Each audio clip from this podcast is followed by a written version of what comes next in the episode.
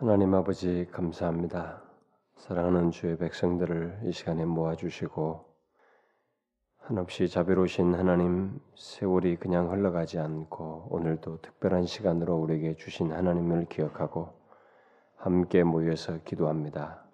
하나님 이 귀한 시간에 우리 가운데 계셔서 참 하나님의 은혜 없이 살 수 없는 우리들을 다시 기경시켜 주시고 우리의 중심과 삶의 방향이 어디로 향하고 있는지를 정확히 보고 참 바른 방향과 삶의 목표를 가지고 살아가는 저희들이 되게 하옵소서.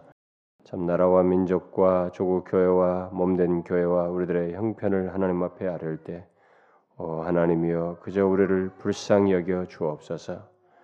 예수 그리스도의 이름으로 기도하옵나이다. 아멘. 자 오늘은 우리가 마태복음 25장 할 차례죠. 자, 25장 1절부터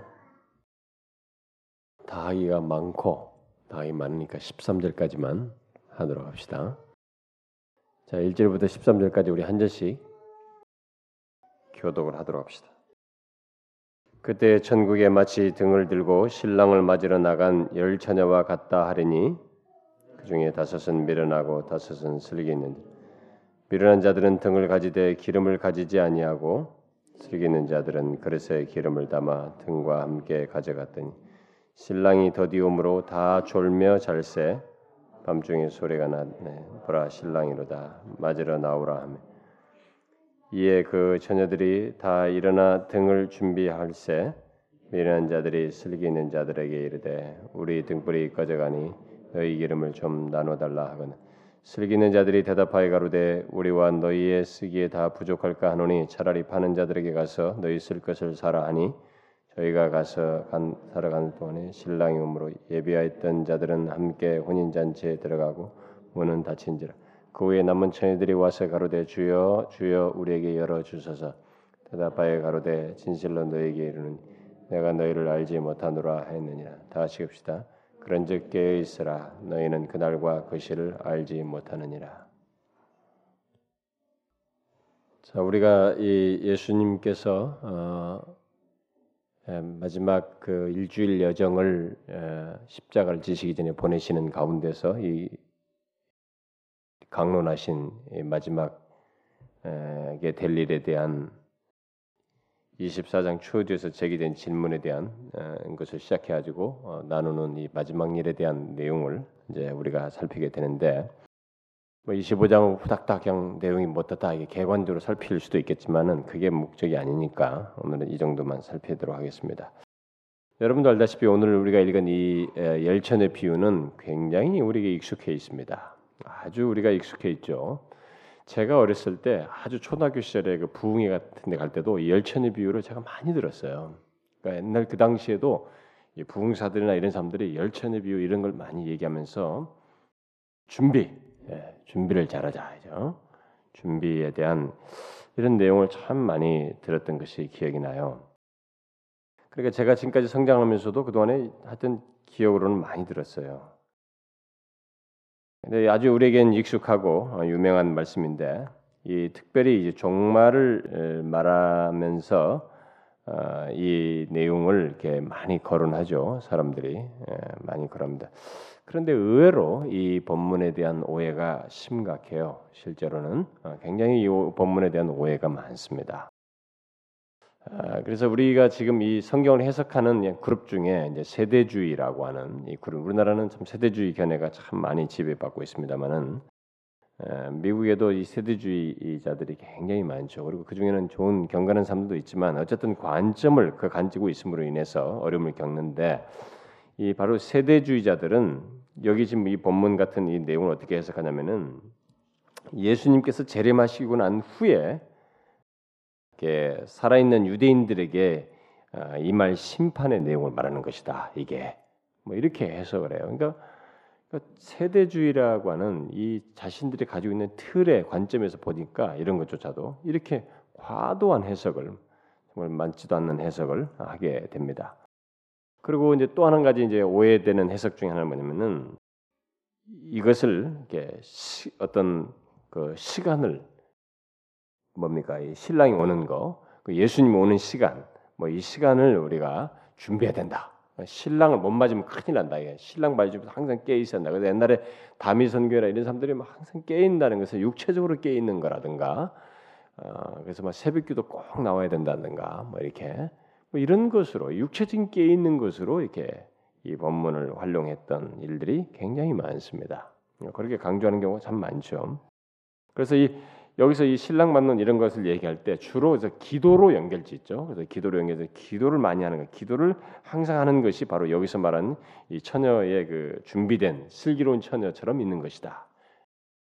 그러면서 이깨 있는 것과 관련해서 이제 거의 이 본문을 기도로 연관되는 것이 많습니다.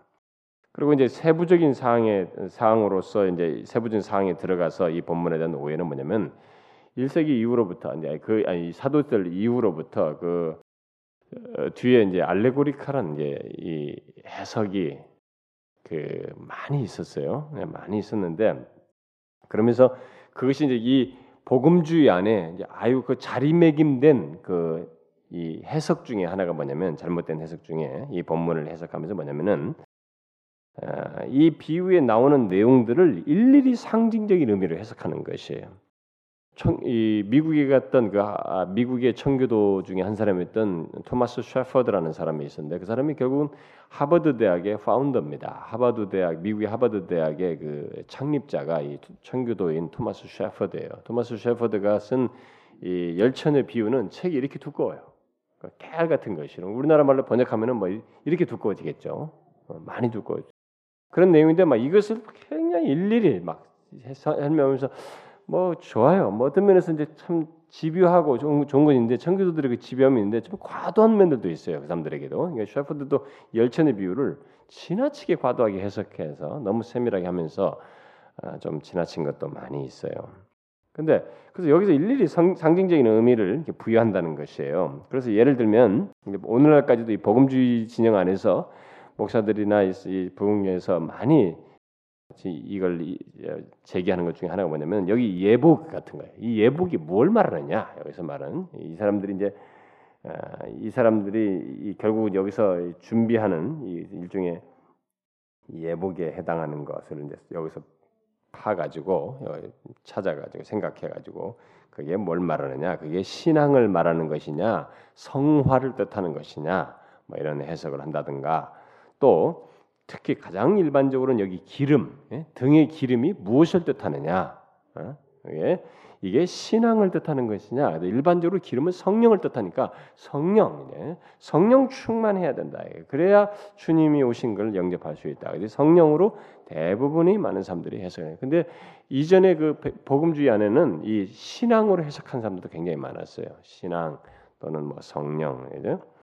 그러면서 이 비유를 그런 비유에 근거해 가지고 우리들에게 어, 내 등불에 기름이 준비되어 있는가? 네 자신을 시험해 봐라. 네 자신을 살펴라. 네 자신에게 지금 이런 기름이 준비돼 신앙적으로라든가 뭐 어떤 성령이 거하시는 충만한 거라든가 뭐 이런 차원에서 너에게 기름이 준비되어 있는지 네 자신을 살펴봐라.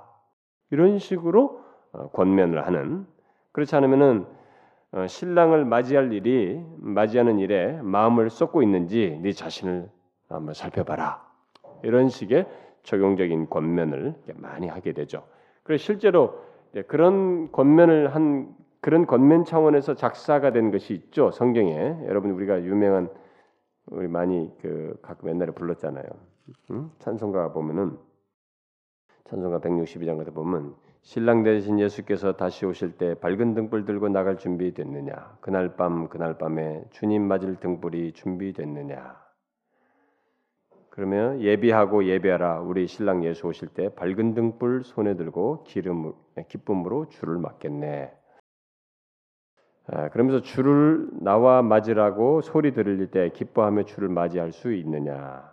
항상 깨어 기도하며 거룩한 기름 준비하지 않고 주를 맞지 못하리. 그날 밤에 영화로운 혼인 잔치에 기뻐하며 할렐루야 찬송 부르리. 그러니까 요게 이제 이 배경이 뭐냐면은 이, 이 작사자가 결국은 그 1800년 후반기에 나왔는데 이때 당시에 이제 이 뭐가 어떤 신학 개념이 예, 종말론 개념이 나오냐면은 이 전천년설이 이 영국에서 나와요. 음, 전천년설이 이제 그것이 이제 미국으로 건너가고 미국에서 또 다시 선교사들에 의해서 우리 한국에 들어오는데 그 전천년설이라고 하는 것은 이제 휴거되고 무슨 뭐 아니 뭐 이렇게 무슨 뭐 하고 나서 그 다음에 천년이 온다는 거 이제 뭐 주님 오시고 난 다음에 천년이 온다는 것 예, 그거예요. 그러니까 그러면은 결국은 휴거 있고 또 주님이 나중에 채우시면 주님이 두 번 온 셈이 되는 거예요. 이런 전전설 우리 한국에도 그대로 받아들여 가지고 예, 많이 했는데 사실 전전설은 가장 역사가 짧고 그리고 가장 처음에 동기가 조금 잘못되어 있어요. 음, 출발이 이 사상의 출발이 잘못되어 있습니다. 근데 우리가 그걸 많이 수용하고 있죠. 음, 많이 수용하고 있는데 바로 그런 토양 속에 그런 시대적 배경 속에서 그런 찬송도 작사된 겁니다. 그래서 여기 말한 이 준비됐느냐 뭐 이렇게 했을 때 이것을 자꾸 다른 측면에서 네 자신을 조사하는 문제로 이 본문의 이 비유가 열천의 비유가 결국 우리 자신이 어떤 준비 차원에서 내 자신을 살피는 것, 자기 점검 차원에서 이 내용을 주로 해석하는 요 요게 거의 보편적이에요. 그런가? 그러면 정말로 그런가? 음? 아, 그렇지 않습니다. 실제로 이 본문에 이 본문의 가장 중요한 것은 쭉 비유를 말하면서 가장 결론적으로 13절에 탁 말하고 있는 내용이에요. 그런즉 깨어 있으라. 너희는 그날과 그 시를 알지 못한다. 이 앞에 이런 비유가 어떤 배경 속에서 나온지 그 배경과 그 배경 속에서 강조하고 있는 결론적으로 강조하고 있는 내용이 이 비유에서 가장 중요한 메시지예요. 네, 그것을 우리가 보면 좋겠어요. 자, 이것은 1차적으로 우리가 다시 한번 상기시켜야 될 것은 24장 초두에서 그 23장 후반부에서 예루살렘이 멸망할 것을 예수님께서 말씀하시고 어, 그러면서 이 제자들이 이제 그러니까 예루살렘 성에 이렇게 저런 게 아름답게 막 저렇게 웅장하고 저런 아름다운 성인데 말이에요. 그래서 이 성을 보였단 말이에요. 그러자 예수님께서 그럼에도 불구하고 은혜를 거부한 이 예루살렘의 이말 심판을 예, 앞에서 말씀한 것과 연관지어서 예루살렘 멸망이 세상 끝의 징조와 아, 그러니까 예루살렘의 멸망이 이 세상 끝에 있게 될 어떤 징조를 나타내는 것이다. 징조가 될 것이다. 이렇게 말씀을 하시죠. 아, 다시 말해서 여기 예루살렘이 그 멸망하여 사라지는 것과 같이 이 세상 사람들이 자랑하는 이 세상의 아름다움도 그렇게 사라지게 될 것이다. 이 세상도 최후의 심판이 있게 된다. 바로 이런 사실을 말씀하시죠. 다시 말해서 어, 세상 끝에는 민족들이 어, 하나님의 은혜를 저버리게 되어서 이스라엘에게 임하였던 심판과 비슷한 심판이 모든 민족들 위에 임하게 된다는 거예요. 그리고 그때 하나님 나라는 그 영광을 완전히 드러내게 되고 동시에 그때 하나님 나라를 기다렸다고 하는 사람들, 하나님 나라를 기다리 지금까지 그때까지 기다려 왔다고 말하는 사람들 중에 진짜와 가짜, 음? 진실과 거짓을 그때 가려내게 될 것이다. 이런 내용을 주님께서 말씀하시죠. 하셨어요. 이렇게 쭉 연결돼서 예, 그 질문과 맞물려서 그리고 그 결과 어떤 사람은 영광에 들어가게 되고 또 어떤 사람들은 그 영광으로 들어가지 못한다. 그래서 누구는 올라가고 그냥 남게 되고 뭐 이러겠죠. 그, 그렇게 될 것이다. 그래서 예수님께서 이 같은 말씀을 음? 결국 이 같은 진리를 예, 앞에 말한 것에 연결시켜서 이제 다시 비유로 말하는 것이 25장의 열천의 비유부터 시작하는 25장 내용이에요. 그러니까 앞에서 말한 그 내용을 좀 더 다시 비유로 예수님께서 다시 말하는 것입니다. 그걸 염두에 두는 게 중요해요. 그렇게 하면 이 본문에 대해서 이게 과도하게 문맥 속에서 해석하기 때문에 빗나가지 않을 수 있습니다. 자, 이 비유에서 예수님은 어, 이제 먼저 1절부터 4절을 참조할 것 같으면은 이 비유에서 예수님은 어, 이제 우리가 이제 배경을 잘 보게 이, 이, 이 그림을 상상해 보면 되죠. 혼인 잔치 같은 것을 상상해 보면 되는데 그 당대 그들에게 있었던 것 같은 것을 상상해 보는데 자, 어떤 뭐 신부와 그녀의 어떤 부모로부터 혼인 잔치에 초대받은 어떤 열 처녀가 있었던 것 있었던 것이죠. 이 열 처녀는 아마 신부의 친구들이었을 것이에요. 그런데 그들은 이 혼인 잔치가 시작될 쯤에 신부의 집 가까운 어, 가까운 곳에서 신랑이 오, 는 것을 이렇게 기다리다가 아, 그가 도착했을 때 등불을 들고 이 신랑을 맞이해 가지고 실 이제 신부의 집으로 그를 안내하는 그 일을 중대한 임무를 이들이 맡고 있, 있는 것이죠. 그래서 이 열 처녀들은 아마 잔치가 있을 날에 있을 날에 이제 등불을 들고 어 이제 혼인 잔치 날이 이제 오늘이다. 결혼식 날이 이제 혼인 잔치가 있는 날이 냐고 이제 오늘 자신들은 등불을 줄, 들고 자기 집에서부터 각각 이제 등불을 가지고 함께 신랑을 기다릴 장소에 가게 된 것 같습니다. 배경적으로 보면. 네, 그런데 이 열 처녀가 지금 다 거기에 그 와서 그 일을 해달라고 했는데 초, 대를 받았는데 이 열 처녀가 다 같지가 않았어요. 아, 그중 다섯 처녀는 잔치에 참석할 것을 생각해서 이게 아마 어, 굉장히 기뻐하면서 어, 이게 어쩔 줄 모르면서 이제 아마 참여를 한 것 같고 그 중에 나머지 다섯 명은 자신들의 우선적인 임무가 아마 이게 아, 앞에 다섯 어리석은 그 미련한 다섯으로 어, 언급되는 이 사람들은 잔치에 참석한다는 것에 아마 굉장히 거기에 더 비중이 있었던 것 같고 분명히 어, 내 결과를 보게 될 때 그러니까 그것으로 굉장히 이제 흥분하고 기뻐서 이제 온것 같습니다.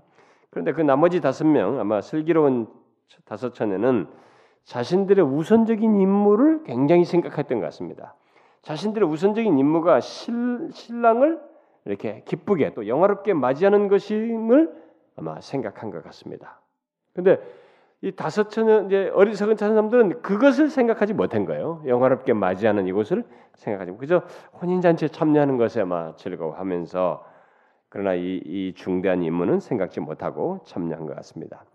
그래서 그들은 이제 등잔만 챙겨가지고 이제 충분한 기름 준비를 생각지 않고 여기에 오게 된 것 같습니다. 그런데 여기 어쨌든 슬기로운 다섯 처녀는 자기들의 임무가 아, 신랑을 신부의 집으로 인도하는 것, 안내하는 것을 잘 기억하고 여분의 기름까지 잘 준비해서 이게 어, 신랑을 기다리는 시간 같은 것이 있을 수 있으니까 그러니까 준비해 가지고 왔던 것입니다. 자 이런 내용 속에서 우리가 생각할 수 있는 건 뭐겠어요? 이것은 어, 정말 아, 곧 그리스도의 오심을 뭐 좀 더 정확히 말하자면은 다시 오실 예수 그리스도를 생각하며 우리의 현재의 삶을 살고 있는가? 예? 다시 오실 예수 그리스도를 생각하면서 우리들이 현재의 삶을 살고 있는가? 그렇지 않은가의 문제를 말하는 것이라고 할 수 있겠죠. 그러니까 주님을 향해서 가고 아, 우리가 이제 이 결국 언제 종말에 있게 될 이 순간, 그러니까 종말을 향해 가고 있는 역사 속에서 우리들이 어떤 사람으로서의 여기 다섯 처녀 어리석은 다섯 처녀 이게 슬기로운 다섯 처녀인데 어떤 사람의 모습으로 사는가 라는 이 문제를 우리에게 지금 제기해 주고 있습니다. 그러니까 결국 이것은 종말을 향해 가고 있는 역사 속에서 우리들이 어떤 사람으로 사는가의 문제는 가벼운 문제가 아니다라는 거예요. 음? 이거 가벼운 문제가 아닙니다.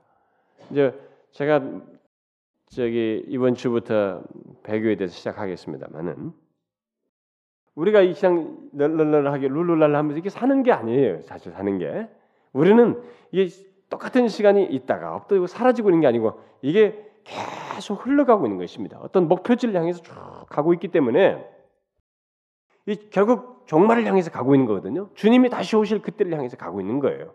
가고 있기 때문에 그 가고 있는 이 시간 속에서 역사 속에서 우리들이 어떤 사람으로 사는가라는 것은 절대 가벼운 게 아니라는 거예요. 그냥 어쩌다가 딱 끝나는 게 아니라 어떤 모습으로 사느냐, 어떤 상태로 있느냐는 것이 마지막 도래할 그 순간을 생각하게 될 때는 아주 아주 중요하다라는 것을 이 비유 속에서 우리에게 상기시켜 주고 있다. 어? 라고 볼 수 있겠습니다. 그래서 종말을 향해 가는 에, 종말 향해 우리 모두가 이제 가고 있지만은 어떤 사람은 하나님 나라의 영광에 참여하기를 원한다고 이제 말은 하지만 정작 세상 죄를 짊어지고 가신 주 예수 그리스도를 자신의 구원주로 믿지 않고 자신들도 뭐 이렇게 교회 다니면서 뭐 하나님 나라의 영광이 참냐고 천국 가고 싶다 뭐 이렇게 말은 하지만은 사실 정말 우리들의 죄를 지신 예수 그리스도를 생각지 않고 삶을 사는 사람들이 있고 사실 그런 사람들 많잖아요. 그런 차원에서 우리가 생각해야 된다는 거예요. 다시 말해서 그리스도를 사랑하는 마음으로 그에게 영광을 돌리지 않으면서 자신들의 이 삶을 사는 이런 모습, 우리가 이런 것들에 대해서 굉장히 경성해야 된다는 것입니다. 굉장히 많은 사람들이 그리스도를 사랑하는 마음으로 영광을 돌리면서 자신의 모든 삶을 주님을 위해서 살지 않지요. 요게 바로 미래는 다섯 처녀 같은 모습이에요. 그러나 이 종말을 향해 가는 역사 속에서 아, 그와 정반대로 자신에게 가장 중요한 것은 하나님 나라의 영광이 참여하는 것, 뭐 그것도 되지만은 그것보다 더 중요한 것은 아, 자신의 결국 삶의 가장 우선적인 가치는 예수 그리스도가 자신의 구원주요 생명이 주신 것을 알고 그를 사랑하는 마음으로 자신의 모든 삶을 그를 위해서 사는 것, 그를 영화롭게 하는 것, 바로 이것이다라는 거예요. 그게 바로 슬기로운 처녀의 모습에 기다리는 모습이다. 라고 하는 것을 우리가 생각할 수 있겠습니다. 그런데 이렇게 모두가 이제 여기 와서 뭐 기다리는 게 돼요. 그걸 가지고 준비해서 함께 가져오게 됐는데 이제 5절에 보게 되면 재밌는 장면은 신랑이 더디옴으로 다 졸며 잘세, 다 졸며 잤다는 것입니다. 그러니까 열 처녀 모두 잤다는 거예요. 뭐, 뭐 어리석은 잔, 미련한 처녀들만 잔 것이 아니고 다 잤다는 것입니다. 슬기로운 처녀들도. 자, 이 말은 처녀들이 기다리고 기다렸지만 신랑이 도착하지 않고 밤이 깊어갔기 때문에 오직 잔치에 참여할 것을 생각한 이 다섯 처녀들은 나름대로 이제 기다리다가 뭐 피곤해서 어, 지쳐가지고 이제 어떤 뭐 어, 흥분 속에서 피곤해가지고 잤고 아무래도 여기 이제 신랑을 맞이할 생각을 하고 있던 이 슬기로운 처녀들도 아마 그 오랜 기다림 속에서 피곤했던 것 같습니다. 그래서 자기 자기들도 결국 졸며 어, 자는 장면이 여기서 같이 기록되고 있어요. 그래서 일처녀가 모두 잤습니다. 자, 이 장면은 신랑을 생각하면은 상당히 좋지 않은 장면이에요. 이 장면은 모두가 자야 된다는 것을 말하는 것은 아닙니다. 이건 지금 그 신랑의 입장에서 생각해 보면 신랑에게는 모욕스러운 장면이에요. 그렇죠? 어, 왜냐하면 자기를 기다린 자가 아무도 없게 됐다고 한번 생각해 봐. 신랑이 지금 이 아주 중요한 자신의 인생이 가장 중요한 순간인데 거기에 가는데 자기를 기다리는 사람이 없다고 한번 생각해 보자 말이죠. 이건 신랑에게는 상당히 모욕스러운 것이죠. 그래서 어쨌든 이 다 졸며 잤다는 데서 어리석은 처녀와 슬기로운 처녀는 별 차이가 없어 보입니다. 자, 이 세상 끝에도 이와 비슷한 상황이 벌어질까에 대해서 우리가 한번 질문을 해볼 수 있겠습니다. 세상 끝에도 이럴 수 이럴까? 어? 어린석은 삶이나 지혜로운 삶이나 다 주님을 주님에 대해서 주님을 기다리는 데서 이와 같은 태도를 취할까? 음? 우리가 현재를 놓고 보면 현재를 놓고 보면 일단 예수님은 여기서 자신이 세상 끝에 이르러서 하나님 나라의 영광으로 재림하실 때까지 많은 시간이 걸릴 것을 일단은 암시해 주고 있습니다. 여기서 다 철, 그러니까 슬기로운 사람까지도 이렇게 잘 정도로 주님께서 세상 끝에 이르러서 하나님의 영광으로 재림하실 때까지는 많은 시간이 걸린다는 것을 시사하고 있어요. 그래서 우리들도 여기 열처녀처럼 다 잘 수도 있다는 거예요. 다 잘 수도 있다. 슬기로운 처녀들처럼 잘 수도 있다. 는 것을 시사하고 있습니다. 자, 그런 차원에서 우리 현재를 한번 비춰보면 분명히 오늘날 우리들의 이 시대는 예수님이 오시고 나서 뭐 재림하신다는 얘기를 하고 나서 벌써 2000년이 흘렀는데 뭐 옛날 시대도 다 그랬고 분명히 오늘날 우리들의 교회 안에는 기다림에 지쳐서 또 기다리는 것을 피곤해하는 사람들. 그래서 뭐 예수님이 오신다라는 것에 대해서 그렇게 진지하게 생각하면서 신앙생활하는 사람이 사실상 많지가 않습니다. 우리들의 현실 보게 되면 그렇지 않아요? 이 말씀대로요 지금 다 졸며 잘세에 해당하는 것이 우리 현재 시제를 놓고 보면 그대로 드러나고 있어요. 교회에 나와서 신실하게 거듭나고 주님을 진실로 믿는 사람들까지도 주님의 다시 오심에 대해서 뭐 이것을 그렇게 응? 뭐 기다림에 대해서 지금 어떤 면에서 그렇게 중대하게 생각지 않아요. 또 지쳐 있어요. 어? 그러면서 별로 기다리지 않는, 응? 그 정말 조는 거, 자는 것 같은 이런 모습을 볼 수 있습니다. 그러니까 그리스도의 오심이 더디다고 해서 그리스도의 오심을 거의 잊고 살, 사는 이런 모습이 우리들의 현실 속에도 있다. 게다가 하나님 나라의 영광이 들어가는 것은 것은 뭐 조금 관심은 있지만은 예수 그리스도의 자신을 사랑하기 때문에 기다리는 그런 사람은 더욱 적다는 것이. 뭐 천국은 좋다 이게 뭐 하나님 나라에 가고 뭐 영광이 들어가고 막 야 죽어서 뭐 하나님 나라 간다 이런 것까지는 굉장히 그래도 괜찮아요. 그러나 주님 자신을 살아가서 기다리는 이런 태도는 더욱 더 없다. 아마 세상 끝에도 그러지 않을까. 주님 오실 때에도. 그래서 제가 지난 시간에 그런 얘기를 했죠. 24장을 얘기하면서 어, 도적같이 온다. 예수님께서 뭐 그런 얘기 하셨잖아요. 도적이 어느 때 도적이 어느 정점에 올지를 우리가 알것 알 같으면 깨 있을지 않겠느냐. 그럼 너희도 예비하고 있으라 이렇게 말한 거 이런 얘기 했었잖아요. 그러면서 제가 주님이 다시 오심에 재림을 얘기하면서 뭐 우리들이 너무 재림에 대해서 아니하고 거의 생각을 하지 않고 살기 때문에 언제 오겠느냐 그거 생각하면서 깨어 있는다는 것은 대부분의 사람들이 하지 않는 것이기 때문에 제가 좀 경각심을 갖기 위해서 항상 제가 우리가 하나님 앞에 갈 수도 있는 것, 언제 주님 앞에 부름 받을 수도 부름 받지도 모른다는 사실을 덧붙여서 제가 이 얘기를 했습니다. 그러나 그 그것은 제가 사실상 조금 적용적인 차원에서 어, 해석한 것이고 이 문맥상에서는 그런 해석을 하면 안 돼요.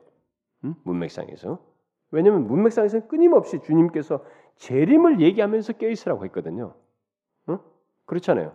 24장 지난번에 살펴볼 때도 주님께서 다시 오시는 것을 얘기하면서 깨 있으라고 한 거예요. 지금 다 노아의 방주 얘기한 것도 그렇고 뭐 이도 다 이런 얘기를 할 때 인자가 언제 올그 얘기할 언제 올 이런 얘기를 하면서 때는 알지 못한다 그러면서 계속 도적이 온다 뭐 집주인 충성된 지혜 있는 종에게 뭘 맡기고 간 거 뭐 이런 얘기를 할 때도 다 주님이 다시 오시는 것을 재림을 얘기하면서 얘기한 거예요.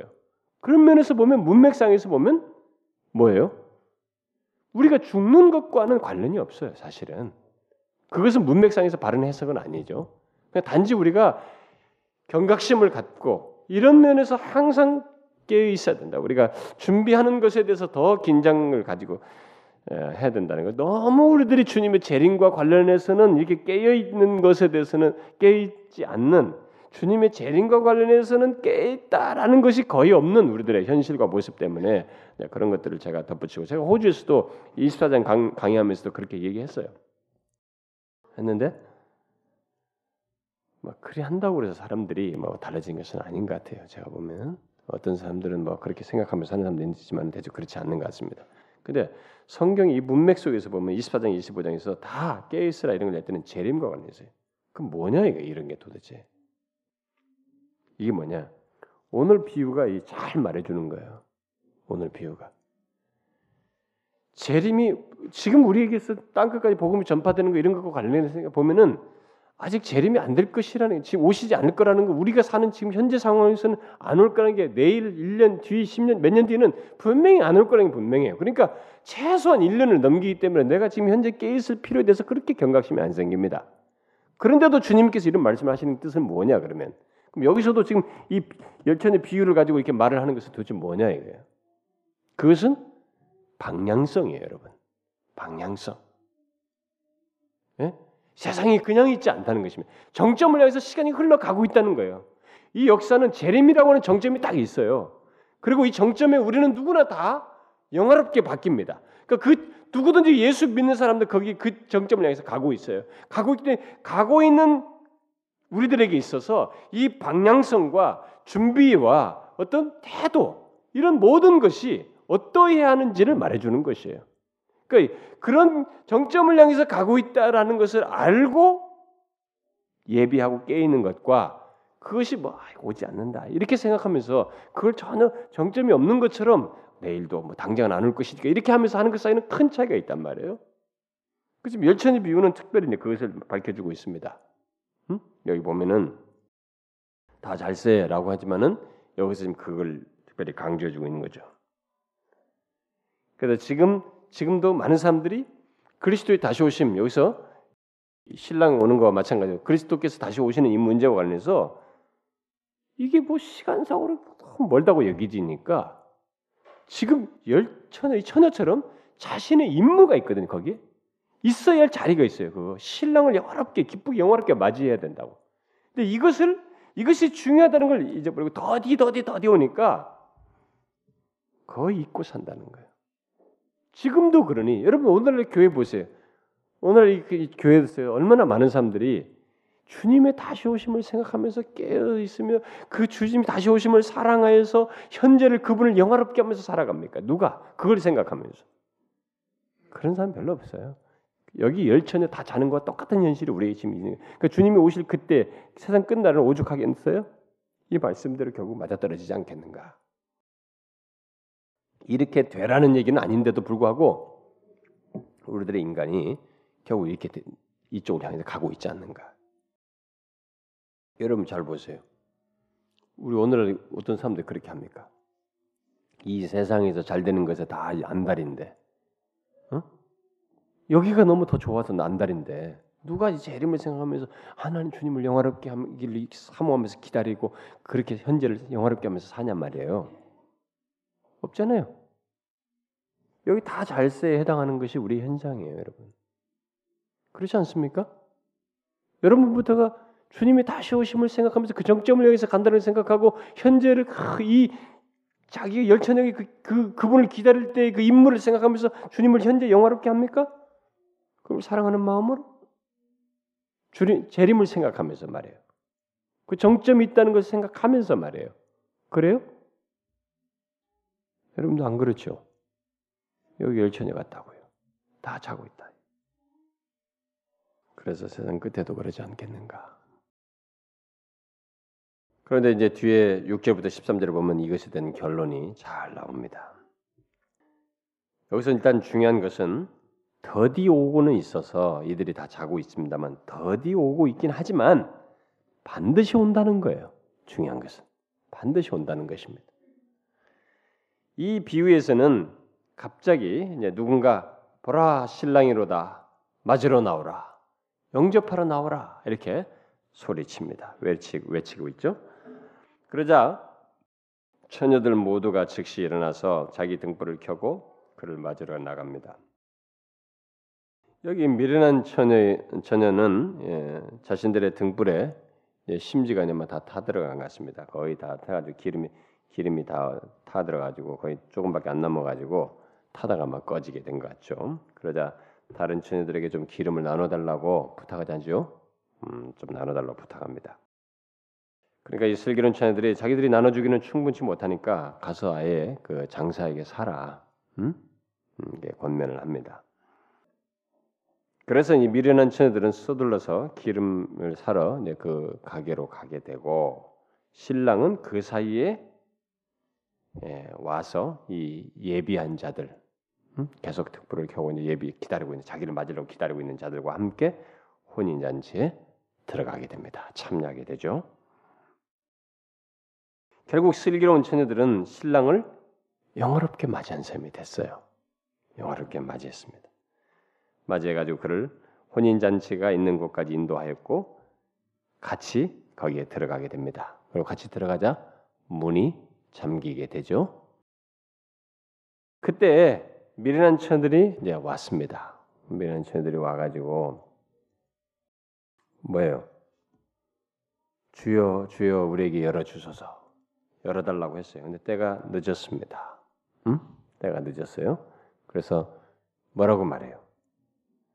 12절에 너에게 이르노니 내가 너희를 알지 못한다. 이렇게 말했습니다. 하, 이게 놀라운 사실입니다. 미련한 처녀들은 신랑을 영접하는 과정에 중요한 것은 잘 생각해야 돼요. 신랑을 영접하는 이 과정에 참여하지 못함으로써 결국 혼인잔치에 참여하지 못했습니다. 이 과정이 굉장히 중요한 거예요. 네? 여기서 많은 사람들은 간다 이게 결론만 자꾸 생각하는 거예요. 어? 근데 이두 열천에서 딱 둘 나누는데 이 나누는 데서 들어가지 못한 사람의 결정적인 것은 뭐냐면 과정이에요, 과정.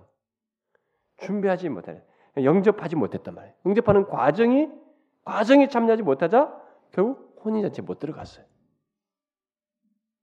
무엇을 말합니까?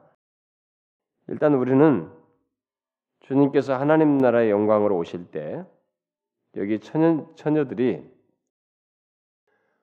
우선적인 목적을 기억하고 자신들이 거기 있는 그 우선적인 목적을 기억하고 그것에 힘써야 했던 것처럼 그 신랑을 영화롭게 영접해야 했던 것처럼 저와 여러분들도 주님을 영화롭게 하는데 마음을 기울이지 않고 있다면 이 과정이 없다면 어떻게 되겠느냐라는 거예요.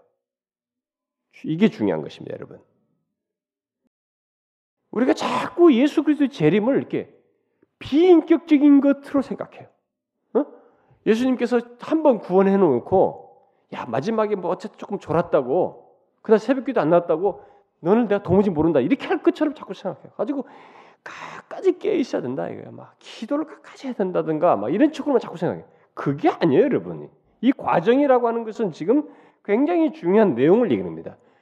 굉장히 중요한 내용을 말하고 있는 거예요. 여기 지금 이 처녀들이 기다려서 기다리면서 자신의 이치에 그 자리에 자신이 뭐예요? 기다리는 사람의 신랑을 맞이하는 자의 임무가 있는 것입니다. 기뻐하면서 그를 영화롭게 맞이하는 것이에요. 이 임무예요, 이거. 음? 바로 이, 이것을 해야 했던 것이거든요.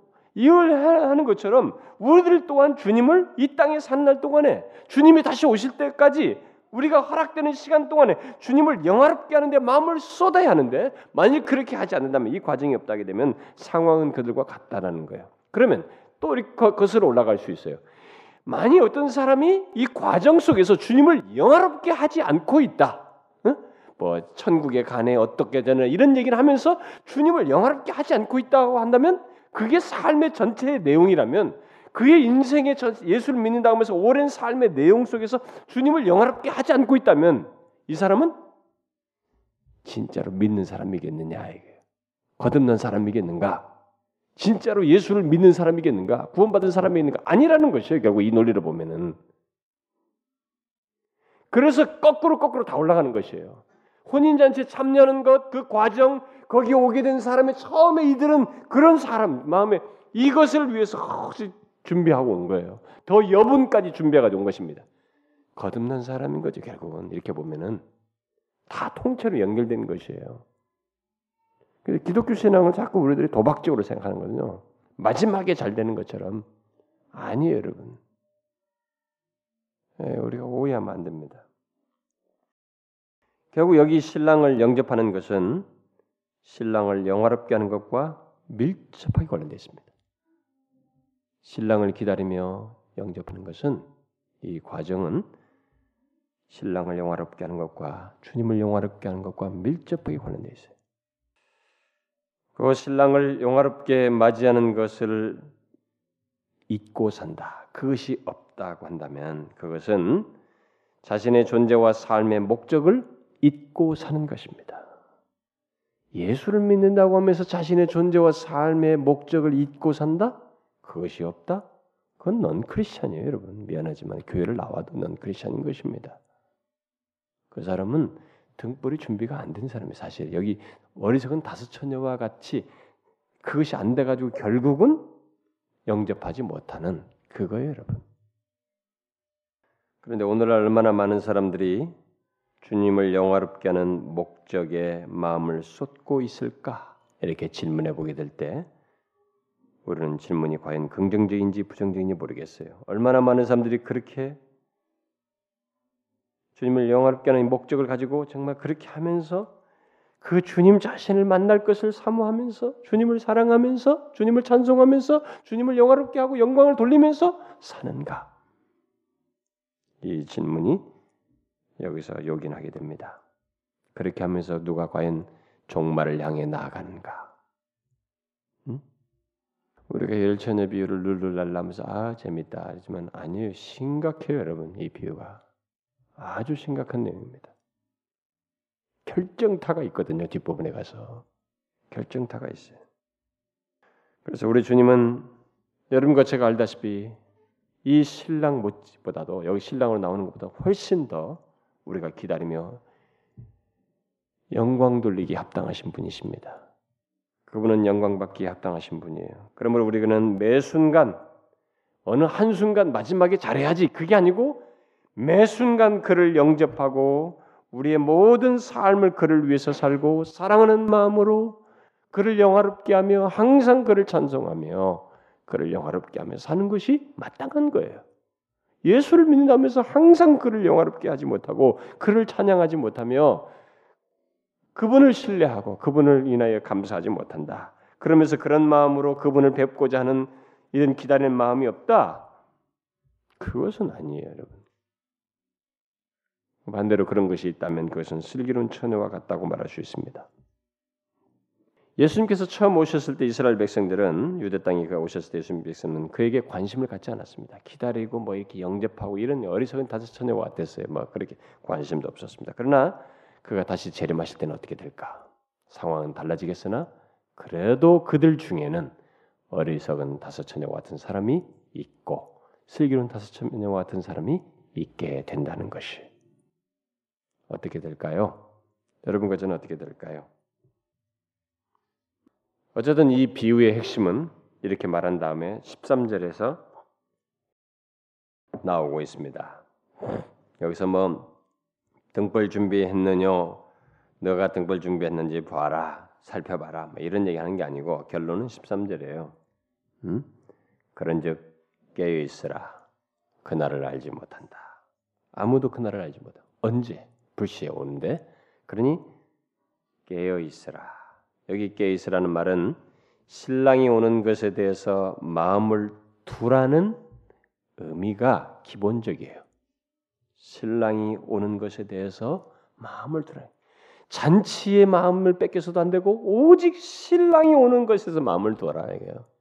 여러분 오늘날 예수 믿는 사람들 중에도요 진짜 선물에 관심 있는 사람이에요. 잔치상에만 관심 있는 사람들이 굉장히 많아요. 예수 믿어도 복 받고 뭐 되고 뭐 되고 잘 되고 뭐 천국 가고 여기만 있어. 진짜 주님 자신에 대한 하나님 자신에 대한 인격적인 관계라든가 교통과 이 주님 자신이 자신에게 행복의 원인이 되고 복의 원인이 되고 즐거움의 기쁨의 원인이 안 되는 이런 사람이 교회 안에 있어요, 실제로. 깨인다는 것은 신랑이 오는 것에 대해서 마음을 두라는 것이에요. 자기 점검 문제가 아닙니다. 여기서 신랑에게 관심을 가지라는 것이에요. 신랑을 영화롭게 하면서 항상 그렇게 영접하며 영화롭게 하면서 살라는 것입니다. 음? 그렇게 영접하며 영, 살라는 거예요. 이걸 우리가 유념해야 됩니다. 여러분과 제가 여기 슬기로운 다섯 처녀와 같이 되는 것, 여기 깨어 있는 것, 언제 무슨 그날을 알지 못하면 깨 있는 것은 항상 다시 오실 주님께 마음을 둬야 돼요. 천국도 아니에요, 여러분. 천국은 주님 없는 천국 의미가 없어요. 그런 것에 너무 신경 쓸 게 아니라고.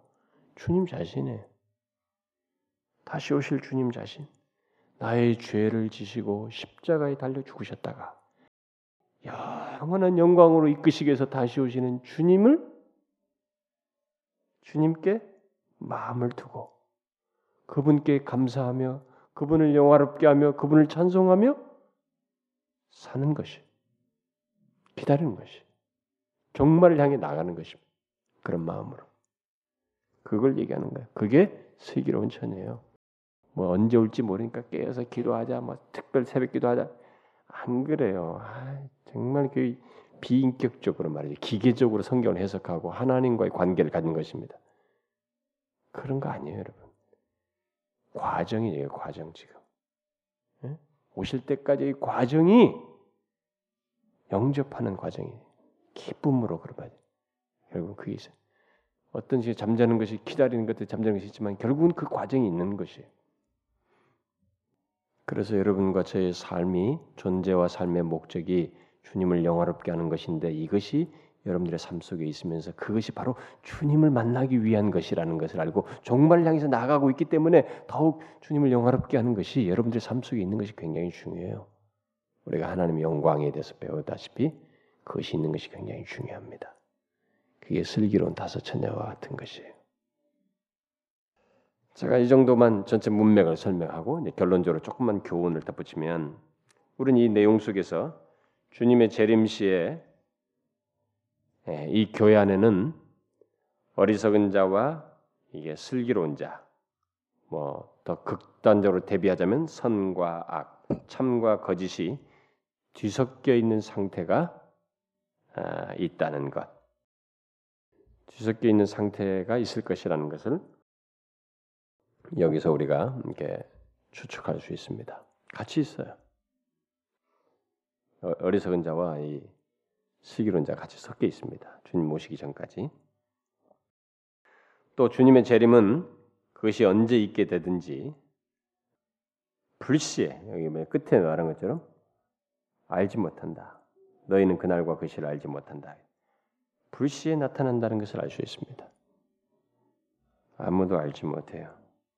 언제 있게 될지. 그리고 우리는 주님이 오셨을 때 많은 사람들이 신랑에 해당하는 예수 그리스도로 예수 그리스도 또는 예수 그리스도를 믿는 것, 그러니까 참된 신앙, 참된 구원, 참된 종교 이런 것에 대해서 너무 늦게 깨닫는다는 거죠. 너무 늦게 이제 그 참된 것을 이제 알게 된다는 것입니다. 여기 나중에 와서 두들기잖아요. 알아달라고 늦었어요. 지금도 이 수많은 사람들이 뭐 기독교는 아직도 뭐 뭐가 어쩌네 뭐 독선이나 어쩌나 여기만 참종교냐 뭐이 종교도 어떻고 막 심지어 교회 안에서까지 무슨 종교다운지 주장하면서 난리를 치고 있습니다만은 나중에 결론에 가면 다 알게 돼요. 주님이 오시게 되면 많은 사람들이 참 구원의 의미, 참된 종교, 어? 참된 신앙이 무엇인지 거기는 바로 중심에 예수 그리스도 복음이 있는 것이어야 한다는 것을 그때 가서 아, 깨달아요. 그러나 때가 늦어요. 어쨌든 그때는 다 알게 됩니다. 그러니 지금 지금 그런 것을 아는 것이 얼마나 복인지 알으셔야 됩니다. 이 땅에서부터. 마지막으로 하나 덧붙이면은 그리스도께서 재림하셨을 때 재림하시게 되면은 참된 그리스도인들은 그때 그동안에 수고한 것들을 그리고 그동안 주님을 위해서 주인을 위해서 당한 이 고통에 대해서 위로와 어떤 상을 받게 된다. 뭐 보상이란 말을 해도 적절할지 모르겠습니다. 하나님께서 거기에 적절한 보답을 하신다. 충분히 위로와 안식과 기쁨이 될 만한 일을 경험케 하신다. 그러니 에, 여기 말한 것처럼 그런 즉 깨어 있으라라는 말은 에, 절대로 그 우리에게 그 부족한 것이 아니에요.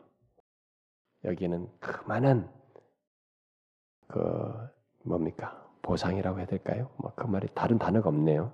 보상이 뒤따릅니다. 그 슬기로운 처녀가 잔치에 참여하면서 누리게 되는 영광에 들어가는 그 복이 있습니다.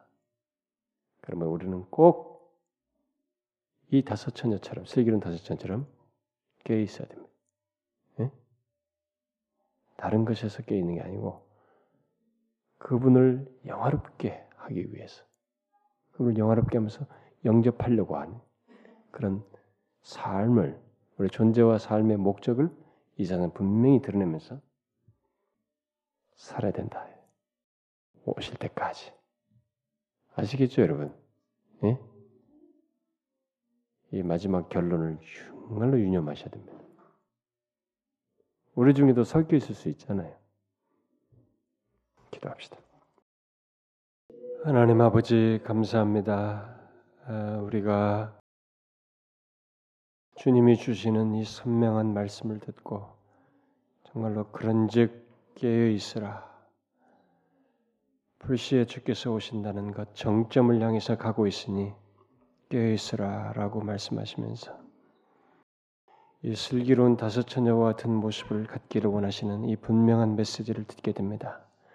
주님 저희들이 진실로 이 슬기로운 다섯 처녀와 같이 다시 오실 주님을 생각하며 우리가 그 정점을 향해서 가고 있는 것을 생각하며 그 가기까지의 현재 과정 속에서 나를 죄에서 구속하신 주님을 영화롭게 하며 그분을 기뻐하며 감사하면서 살아가는 저희들 되게 하여 주옵소서. 이것이 분명하게 우리의 삶의 가장 중요한 내용으로서 우선적인 내용으로 있게 하여 주옵소서. 우리가 천국과 어떤 보상과 다른 무엇보다도 나를 구원하신 우리 주 예수 그리스도에 대한 이런 깊은 감사와 영광 돌림과 찬송을 가지고 현재를 살아가면서 정령 깨어 있는 자의 모습을 가는 가지고 슬기는 처녀와 같은 모습을 가지고 살아가는 저희들 되게 하여 주옵소서. 이 시간 함께 우리가 조국 교회와 이 나라 민족을 위해서 기도하고 몸된 교회와 이 지역의 영혼들의 구원을 위해서 같이 기도하고 하나님의 예배와 우리들의 회심의 역사를 위해서 같이 기도했습니다. 하나님의 이런 기도를 들어주시고 우리를 불쌍히 여겨 주시기를 간절히 구합니다.